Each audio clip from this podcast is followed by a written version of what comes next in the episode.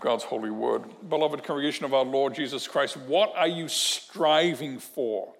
What are you seeking? What are you pursuing? What is the goal of your life? There are two options. We either strive for the Creator, or we make some aspect of the creation into a God. It's the Creator we worship and we seek after, or it's the things that He made that we worship and serve and seek after. Now, Paul, throughout this first letter to Timothy, has kept saying the same thing. In every chapter, he says, Timothy, you got to keep the faith. You got to keep the focus. You got to keep the main thing the main thing. You got to hold on to the gospel that it's all about God and knowing God and being reconciled to God. And so you need to hold on to the gospel that Christ died for me and I live for Christ. And so in chapter one, Paul told Timothy, listen, don't get all caught up in all these debates and arguments about all kinds of stuff. Preach the gospel. And then in chapter two, he says, listen, that's going to change the way it's going to affect the way you worship. Worship is going to be prayerful. Worship is going to be outward focused and missional. It's going to seek not just our uh, needs, but it's going to seek that every knee would bow and every tongue confess, because every sinner needs to know the only name under heaven by which man can be saved. And so, faithful, God centered, Christ centered worship also involves embracing the roles and the offices that God has created us for as men and women. So we saw that in chapter 2. Then in chapter 3, he, he says, well, a, a Christ focused ministry in church means a Christ like church leadership.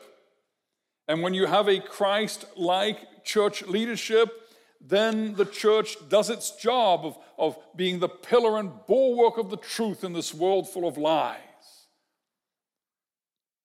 And then in chapter 4, he reminds Timothy to be faithful in the duties of his office, and so to teach the others to do the same thing, to, to be training himself in godliness, to be dedicated to the practice of his duties, which is reading the Word, preaching the Word, teaching the Word, because the Word is about Christ. Christ is the Word incarnate, and the Bible is the Word in which Christ is revealed to us. And then in chapter 5, he speaks about how a Christ oriented and Christ focused ministry and church involves mutual love and respect for one another, care for the most vulnerable, and very high standards for leadership. No toleration, zero toleration for sin and unfaithfulness. It has to be dealt with. And then we come to chapter 6. Now, when Paul wrote this letter, there were no chapter divisions nor verse divisions. The chapters, the Bibles are divided into chapters about a thousand years later after he wrote this, and into verses hundreds of years after that, in the time of the Reformation. So, what we have here is the first verses of chapter 6, actually, in terms of the, the flow of the, the epistle, fits with last chapter, chapter 5.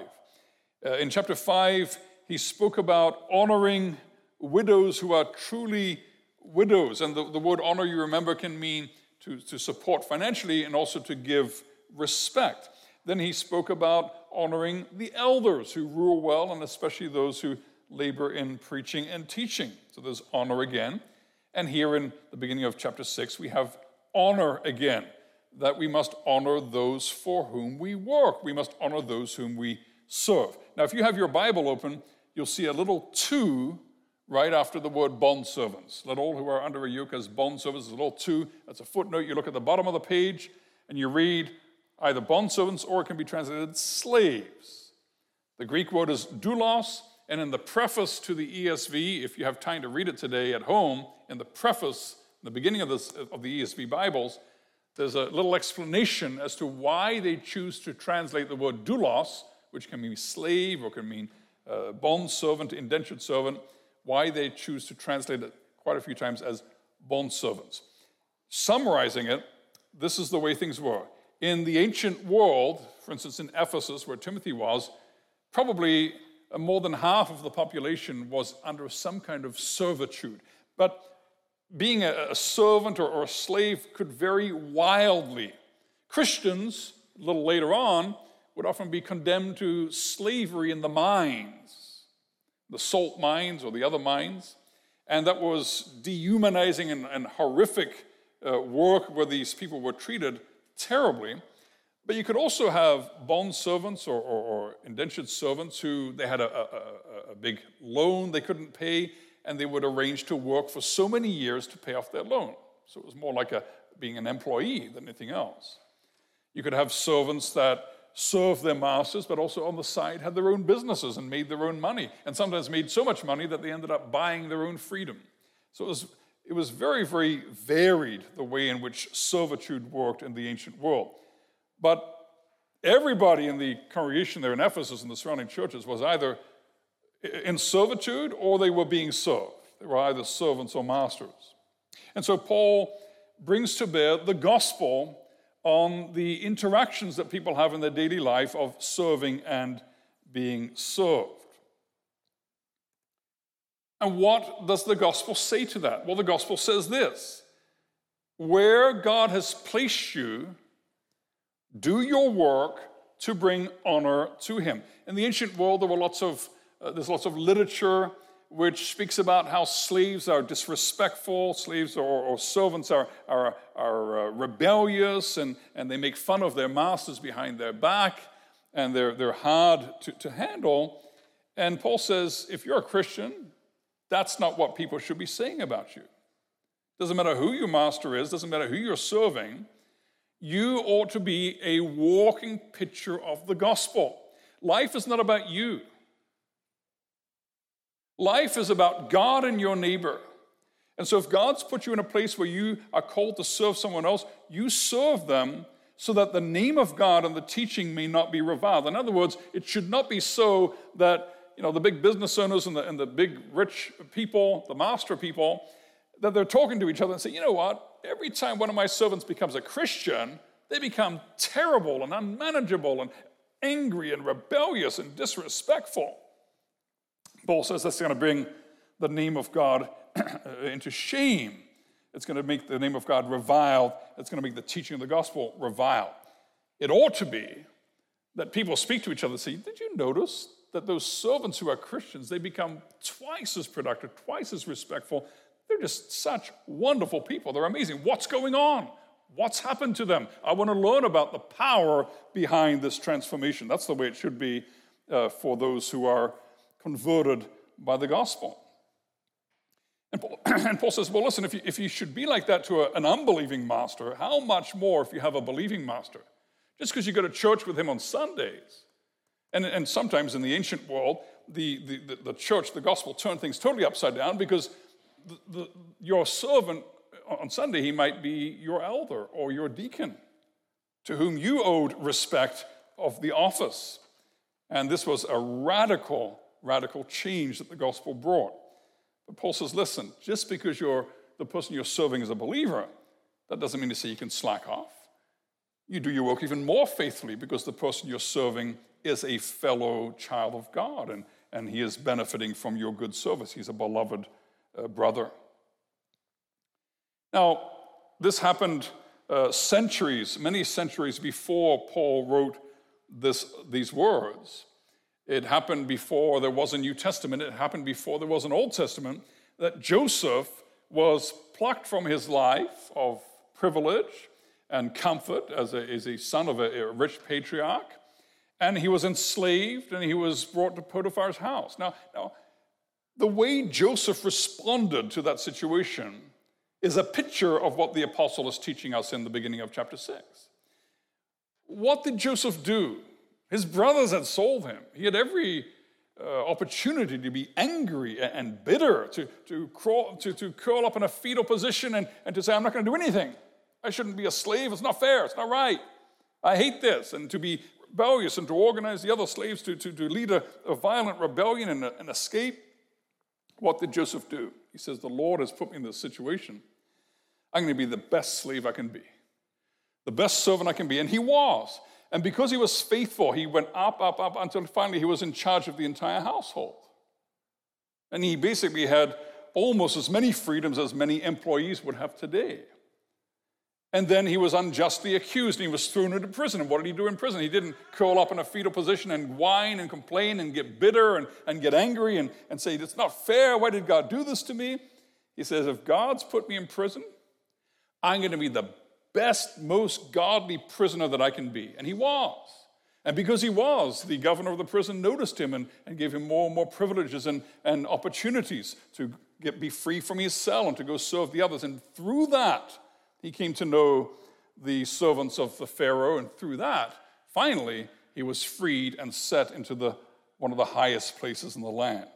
So that's a picture in Joseph's life of the kind of attitude that Christians have when we are called to serve others.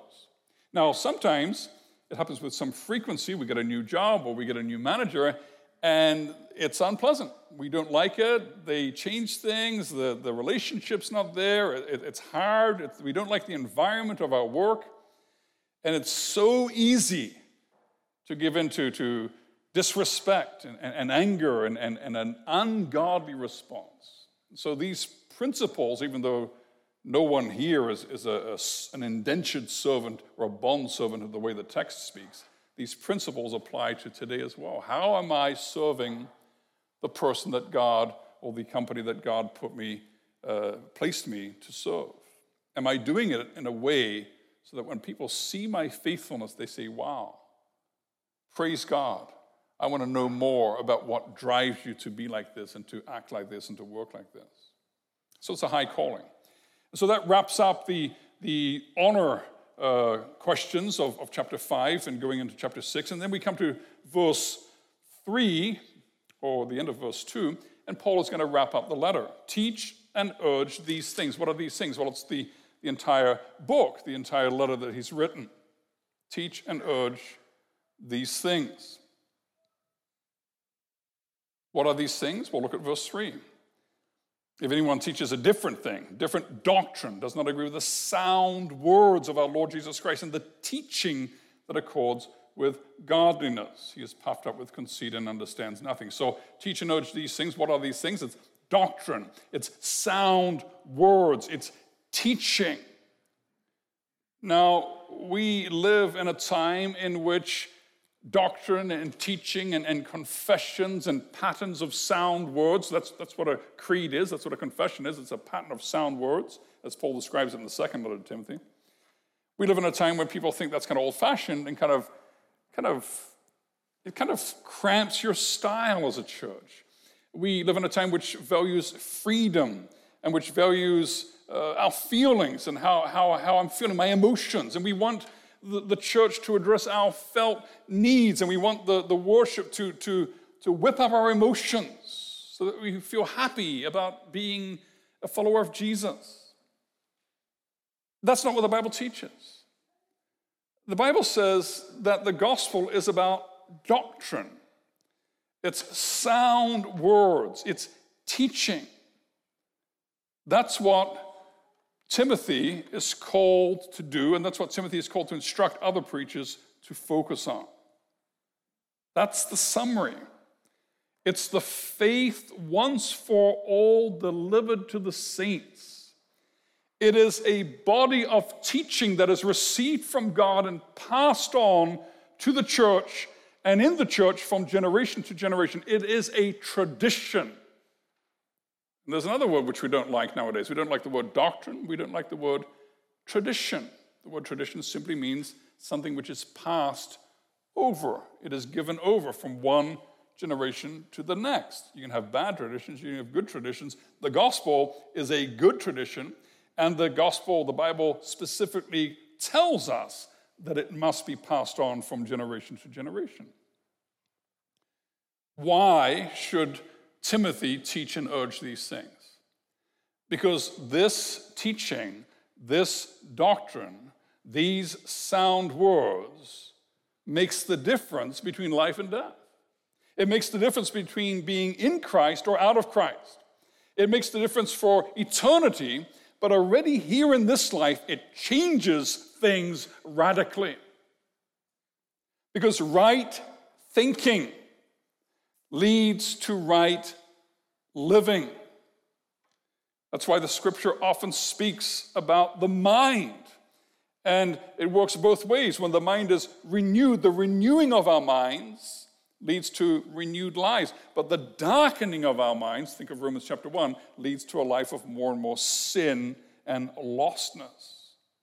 And you can see that in the following verses, because Paul describes what happens when we don't stick to the teaching, when we don't teach and urge the words, the sound words of the gospel. What happens? Well, people start getting puffed up. They get an unhealthy craving for controversies and quarrels about words. And what does that produce? Well, it produces the, the works of the flesh. Look at the end of verse 4 envy, dissension, slander, evil suspicions. And look at verse 5 constant friction. There's always arguing, there's always division, there's always friction. If there's always envy, dissension, slander, evil suspicions, and constant friction in the church, you know what's happening? The gospel isn't being preached. The gospel isn't being heard. The gospel isn't being sought after and longed for. We've totally strayed from our mission. And then Paul, after making clear the consequences of not keeping the main thing the main thing, you know, if you focus on Christ, you, you build one another up in love. But if you focus on, on not Christ, you get simply hate and brokenness and dysfunctional body. But then he says something very, very surprising in verse 5 at the end. He says that these people imagine that godliness is a means of gain. What does it mean? Godliness is a means of gain. Well, already in the first century, even though the church was not yet at the state that it would be after the Edict of Milan in, in the, in the fourth century, when, when Christianity became the official uh, religion of the Roman Empire, we're in the first century. There are going to be there are already a few persecutions happening here and there. It's going to get worse, but yet uh, already something is happening which keeps happening throughout the history of the church. It has always been a danger to the church that it attracts charlatans, and people that seek their own glory. The church is a gathering of many people. They have open hearts and open hands, and together they have considerable resources. Even if they're all servants, if you get a whole pile of servants together, they still have considerable resources together. And of course, in the church at Ephesus, you also had uh, many rich people as well. So, the church, there's a lot of resources gathered together. There's a deep respect and honor for leaders. There's a desire to serve others. And that's something which an ungodly person can easily take and twist and use to their own ends. People that seek gold and glory, people that want to be important and rich, they see an opportunity in that. Think of Simon the magician, Acts chapter 8 in Samaria he sees that the apostles lay their hands on people and those people receive the special gifts of the Holy Spirit. Now, Simon had been the great panjandrum there in Samaria. He'd been the great impressive person that everybody said he is great and he's from God and he's powerful. And, he, and now suddenly somebody was eclipsing him. And so he offered money to the apostles. He sees the gospel as a way to get status and wealth. There's a story written from about the first century, a man, a charlatan that, that joined one of the local churches and he started getting all carried away with, with being important and, and teaching his particular interpretations of the scriptures, which were not actually orthodox, they were heretical.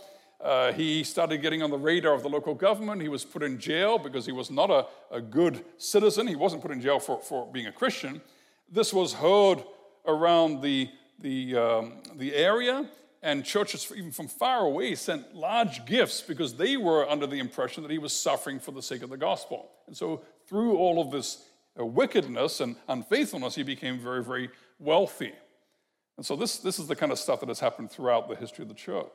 When I was working in South America, one of the members of the church was approached by a non believing friend, and the unbeliever said, Hey, João, why don't we start a church together? I will put up the money for the building and I'll, pay, I'll, I'll bankroll it. You do the teaching because you're one of these Christian guys, and we'll split the profits.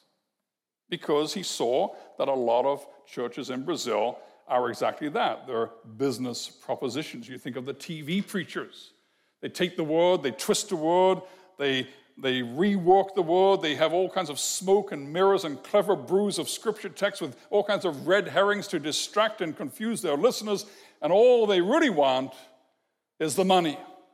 They keep asking for more and more money to pay for their fancy mansions and their fancy jets, and that's a thing that we still see today.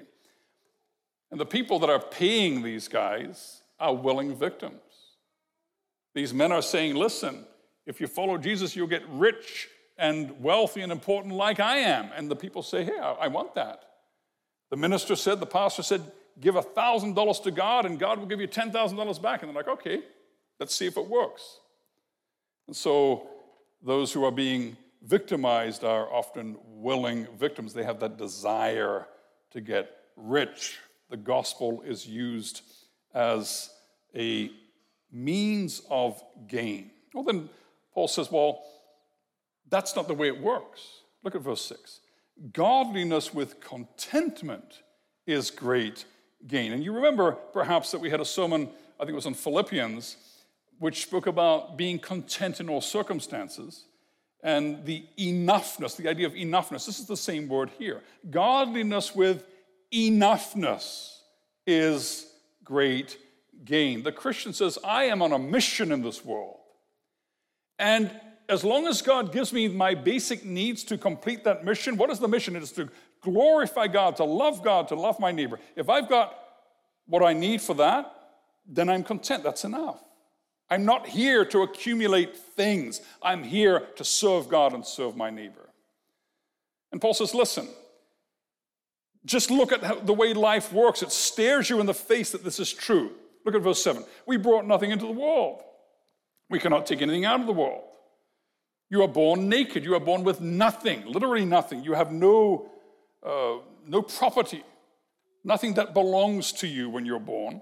And when you die, it's the same thing.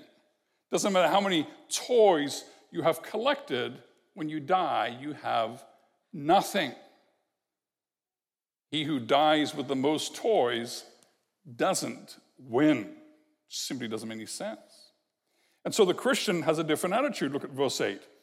If we have food and clothing, with these we will be content. I just need what I need to serve God and to serve my neighbor. And sometimes having less makes it easier to be the Christian that God calls us to be. So in verse 9 and verse 10, Paul addresses those who don't understand the gospel of enoughness, those who do not understand what their mission is in this world, those who get their eyes distracted, their view distracted from the Creator, and start worshiping things. They start wanting to accumulate things because those things will make me happy. That's what life is all about more things, more toys, more comforts, more pleasures. And Paul says, if that's the way you are, if you desire to be rich, you're falling into temptation. It is a snare, it's a trap of the devil. And a snare is something which captures you, and then you're caught. You're in the power of the devil. It brings you ruin, says the apostle in verse 9, and it brings you destruction. When you start longing for and striving after the accumulation of things, through that craving, you will begin to wander from the faith. Look at verse 10. And when you wander from the faith, you pierce yourself with many pangs. Now, the word pierce is striking here because either your sins pierced Christ or they pierce you. Either your sins killed Jesus or your sins will kill you. And so, as Paul warns us against, not against riches, not against money, but against the desire to be rich and the love of money. That's the thing. You know, in, in my experience as a pastor, I've met more poor people that have sinned against this than rich people. Poor people often imagine that if only they had some more money, they would be happy. And rich people often have come to the conclusion, if they're Christians, really, having more is not going to make me happy. They, have figured that out because they have a lot. But poor people are often most in danger, most vulnerable to this sin, to desire to be rich, to long for money, to love money because they think it will make my life better. And Paul says it's not true. And behind this, of course, is what happened in the, in the garden. There was the serpent, and he was holding out unimaginable riches and power and glory and pleasure and personal autonomy. And we fell for it. We desired to be rich in the way that the devil describes wealth. We loved the money and, the power and the glory for ourselves. We love to, the idea of using the created things for us, that we control them for our pleasure. And we know the results of that. It cast us into ruin and destruction. So, what does Paul say, verse 11? But as for you, O man of God, flee these things. Run as far away from these things as you can go. You walk into the mall, somebody says, Hey, you want a free lottery ticket? What do you say to them? But as for you, O man of God, flee these things. Your response should be a Christian response. Now, there are a whole bunch of different responses. One legitimate one would be to say to the person, I, I don't need that money. It's a great conversation starter. I have no need of it whatsoever. But it's $10 million. I, I don't need it. I have no need for that money. That's a great way to start talking about the gospel. So flee those things, says the apostle, and pursue the other things. Pursue righteousness, godliness, faith, love, steadfastness, gentleness. Don't pursue the works of the flesh, pursue the fruit of the Spirit. And then he comes in verse 12 to, to remind us of what he said in chapter 1. Fight the good fight of the faith. Now, in chapter 1, he used words which have to do with strategy and soldiers and battles. Here, he's using slightly different words. He's talking about the fight or the struggle of an athlete. It's the word, the verb is connected to our word for agony in English, and it's the idea of, of striving and fighting to, to win the prize, to, to win a contest against another athlete, to win the race or to win the, the wrestling match. So, so strive. Don't get distracted from the goal. If you're running a marathon, you focus and you breathe and you, and you run and you run and you run. And if, you, if the marathon wends its way through a little village and you see the bakery and you see these delicious looking pastries in the window, you don't want to get distracted by that. You don't want to stop and say, wow, that looks really good, and go inside and buy two dozen and start eating them because by the time you're finished, the race is over and you've lost. You got to keep your mind focused on the prize. What is the prize? Well, look at it, verse 12. Take hold of eternal life. It's not some ribbon, it's not some diploma, it is eternal life that is before us. Run and don't stop running and keep your eyes fixed on that prize and, and reach out for it and, and grasp it and hold onto it. That's what it's all about. Life. And what is life? What is eternal life? Life is to know God and to be in His presence and to enjoy Him forever. That is life. Nothing is more valuable than that. And, and Paul says, Listen, Timothy, you've made this confession. By your words, you have said it. By your life, you have testified. Your good confession that there is nothing more important than knowing God and loving God and serving God and being with God. And so, Timothy, I'm going to give you a solemn charge. Look at verse 13. And Paul uses very, very powerful, solemn language here because this is the most important thing in the universe. I charge you in the presence of God, who gives life to all things. God, the life giver. Money doesn't give life, fame doesn't give life, success doesn't give life, your business and investment doesn't give life. Any kind of pleasure that you can imagine does not give life, but God gives life. And in the presence of God, the life giver, and of Christ Jesus, who in his testimony before Pontius Pilate made the good confessions, as Paul. What does he mean by that? Well, Jesus didn't confess that he believed the truths that we recite every Sunday in the Apostles' Creed. Jesus made the confession that we recite, he made the confession that we believe. He stood there before Pontius Pilate as the only begotten Son of God, who was conceived by the Holy Spirit, born of the Virgin Mary, and who, had, who was suffering under Pontius Pilate, and who shortly would be uh, would be crucified and would be dead and buried and would rise on the third day. He was making the very confession that we recite every Sunday. He is the gospel. And so it is Him in whom we put our trust and our belief. So, in the presence of God, the life giver, and Christ, the salvation worker. Keep the commandment unstained and free from reproach until the appearing of our Lord Jesus Christ. Keep the commandment. What's the commandment? The commandment is the gospel. The commandment is simple love God, love your neighbor. That's life. Hate sin, love Christ. That's the gospel. You keep that. Hold on to the gospel because the day is coming when the faith that you're holding on to will give way to sight. When all of the promises of that gospel will be consummated in the appearing of our Lord Jesus Christ. Everything is going forward to that day. Brothers and sisters, that ought to be in our minds every day. That's why we get up in the morning, because Jesus is coming to renew the heavens and the earth so we can live in glory and holiness forever and ever with Him and, and all the angels. That's why we exist, to worship Him forever in perfection. That's where we're going. Every day we're one day closer. Every Sunday we're one week closer. That's what it's all about. So keep the commandment because we're going somewhere. Jesus will appear. And what's going to happen when He appears?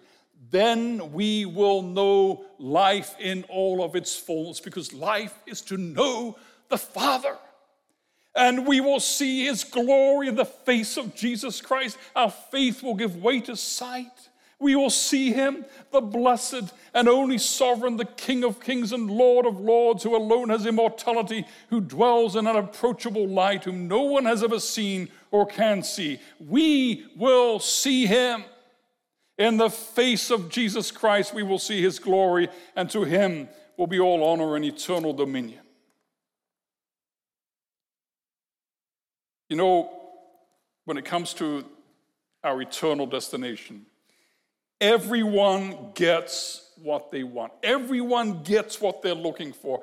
In hell, there will be no unbeliever who says, God, I didn't want to be here. I wanted to love you. I wanted to be with you. I wanted to, to serve you and to be in your presence and to enjoy you forever. But you've put me here in hell, and I really didn't want to be here. It's not going to happen. Hell is for all those who say, I do not want God. I choose death and my autonomy, my perceived autonomy, rather than life in service to the King of Kings. Everyone gets what they're looking for. Everyone will find what they're looking for. It will come to them. And what does the believer want? What is the believer looking for? Well, remember the psalmist in Psalm 73? He figured it out. It took him a bit, but he figured it out in the end. He says, Whom have I in heaven but you? Now, this guy almost almost stumble. He almost thought, you know what, the, the world and life in the world that looks like a good life, and I'm missing out. But then God brought into an understanding of how things really are. And, and he comes to this conclusion Whom have I in heaven but you? And there is nothing on earth that I desire besides you. My flesh and my heart may fail, but God is the strength of my heart and my portion forever. That's what the believer wants. That's what the believer longs for to look upon the face of our Lord Jesus Christ, to see the glory of God in the face of Christ. And so that's the contrast between belief and unbelief. The believer seeks God, the unbeliever seeks created things.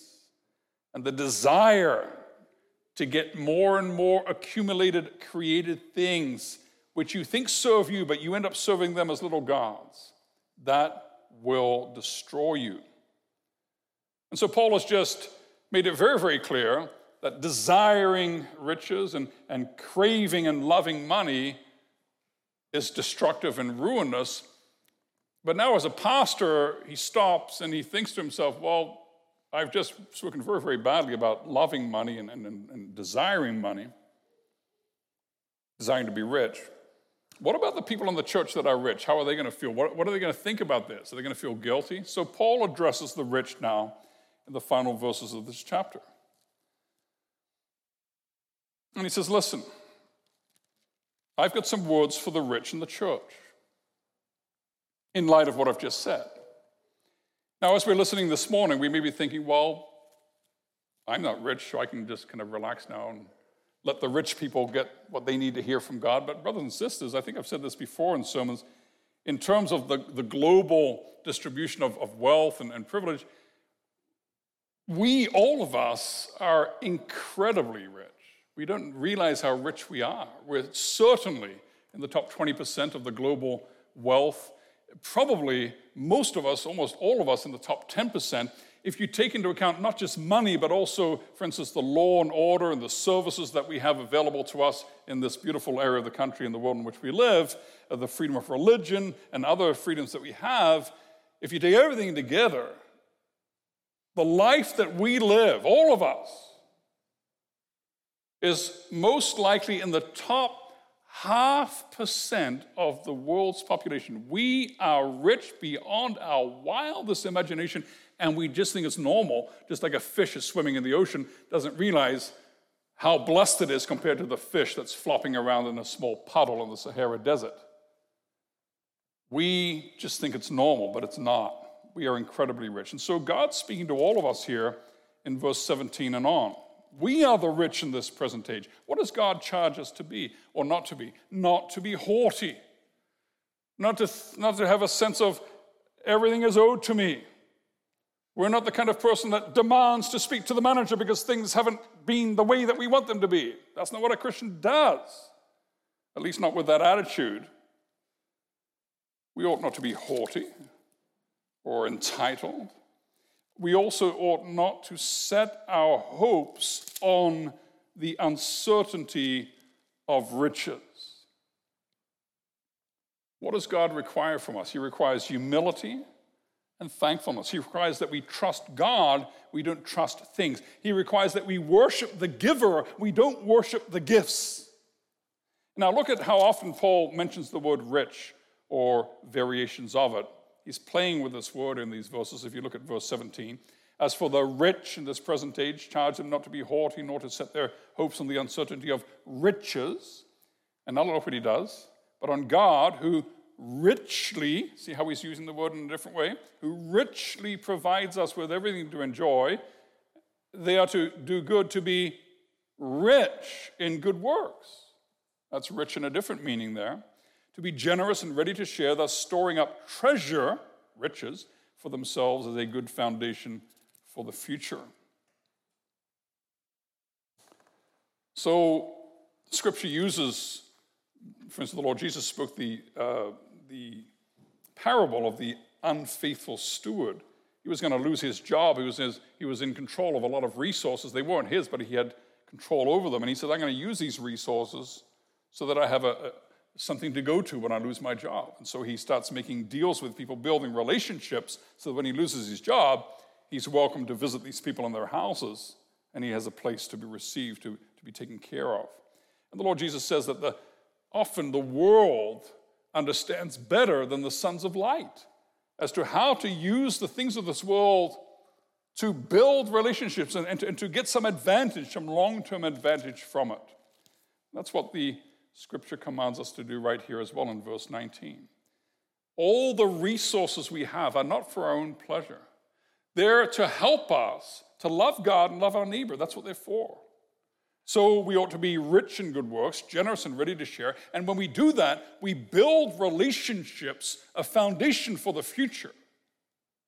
We're thinking of the life which is truly life. So when we take resources and we ship them off through the deacons to far off Africa, to some orphanage or some home which takes care of widows, takes care of their bodily needs, and also speaks the gospel to them, we are using resources that God has given us but we're building relationships for eternity.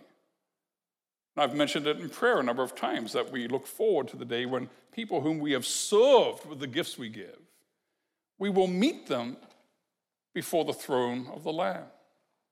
And we will most likely be able to find out and converse about how much of a blessing it was that we were able to serve them this way in Christ.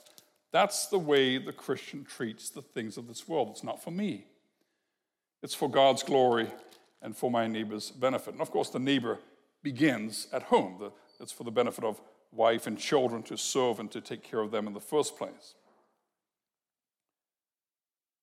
Now, Paul says when we do this, then we take hold of that which is truly life. The devil says life is getting what you want. Life is seeking uh, to look out for number one, that's you. And the gospel says that's not true. That's not life. That's like walking through the desert and seeing a mirage of an oasis, and you run and you dive into it, to, thinking you're going to dive into some refreshing water, and you come up with a mouthful of sand. That's the way of the world. It is not life, it's fake. All it brings is death and destruction. What is life? It is to know God, to love God, and to love the neighbor. And that reflects in the way we use our earthly uh, possessions. And so Paul ends the, the chapter and he ends the epistle by reminding Timothy again in verse 20 Timothy, guard the deposit entrusted to you. Now, this is not a deposit of money, he's not a bank. What has been deposited with Timothy is the faith, it is the pattern of sound teaching, it is the doctrine. It is the faith once for all delivered to the saints. So Paul is saying, Timothy, through the whole letter, I've been reminding you that you got to hold on to the main thing. There's a right way to think, there's a right way to believe, there's a right way to live, and that leads to true life right here on this earth and also forever. It leads to God. And if you get that wrong, then everything goes wrong now and forever. And so people have gotten it wrong. People have turned aside from the faith. They've been interested in irreverent babble and contradictions of what is falsely called knowledge. The word knowledge in Greek is gnosis, and it's behind the word that we have in English, Gnostic. And in the first century already, we have the beginnings of what will flourish in the second and third centuries the, the heresy of Gnosticism, that, that you've got to get into these little groups and you've got to learn these esoteric truths, and the, the deeper and the higher in, you know more and more deeper truths. And, and, the, and the apostle says that's foolish babbling. These are contradictions. It's irreverent. It's not life. Hold on to the faith. It's an objective body of truth which we must receive which we must hold on to, we must believe, we must live according to it, we must teach others. And that body of truth is the revelation of Scripture about Christ, who He is, what He has done. And that is the greatest treasure in the whole world. And that's what the church is here to pass on. It has been passed on, this, this deposit, this, this faith has been passed on from Paul to Timothy. And if you, if you look at the next page in your Bible, 2 Timothy 2, verse 2, Paul specifically instructs Timothy that has to keep going. 2 Timothy 2 2, uh, he says, What you've heard from me in the presence of many witnesses, entrust to faithful men who will be able to teach others also. So, from generation to generation, that's been happening all the way down to our days. That glorious deposit, that pattern of sound words has been passed on. Generations of preachers have preached it and taught it to new preachers. Generations of believers have heard it and taught it to their children and spread it in their communities. And what is this deposit? What is this faith? What does it say? It says, Love God. God is life. Pursue righteousness. Keep the commandment. Take hold of that which is truly life. Fight the good fight. Keep the faith. This whole process is going to come to an end one day. This whole process will end when the Lord Jesus makes his appearing, when our faith becomes sight. So, brothers and sisters, we look to Jesus. He's the author of our faith, He's the finisher of our faith. He, for the joy that was set before Him, endured the cross, He despised the shame, and now He's in glory. And He's coming again to judge the living and the dead and to bring us into glory. So, forgetting the things that are behind and forgetting all the distractions of the things of this world, let us press on. Let us keep the main thing the main thing until finally we come to that day when we see him in person, the blessed and only sovereign, the King of kings and Lord of lords, who alone has immortality, who dwells in unapproachable light, whom no one has ever seen or can see. To him be honor and eternal dominion. Amen.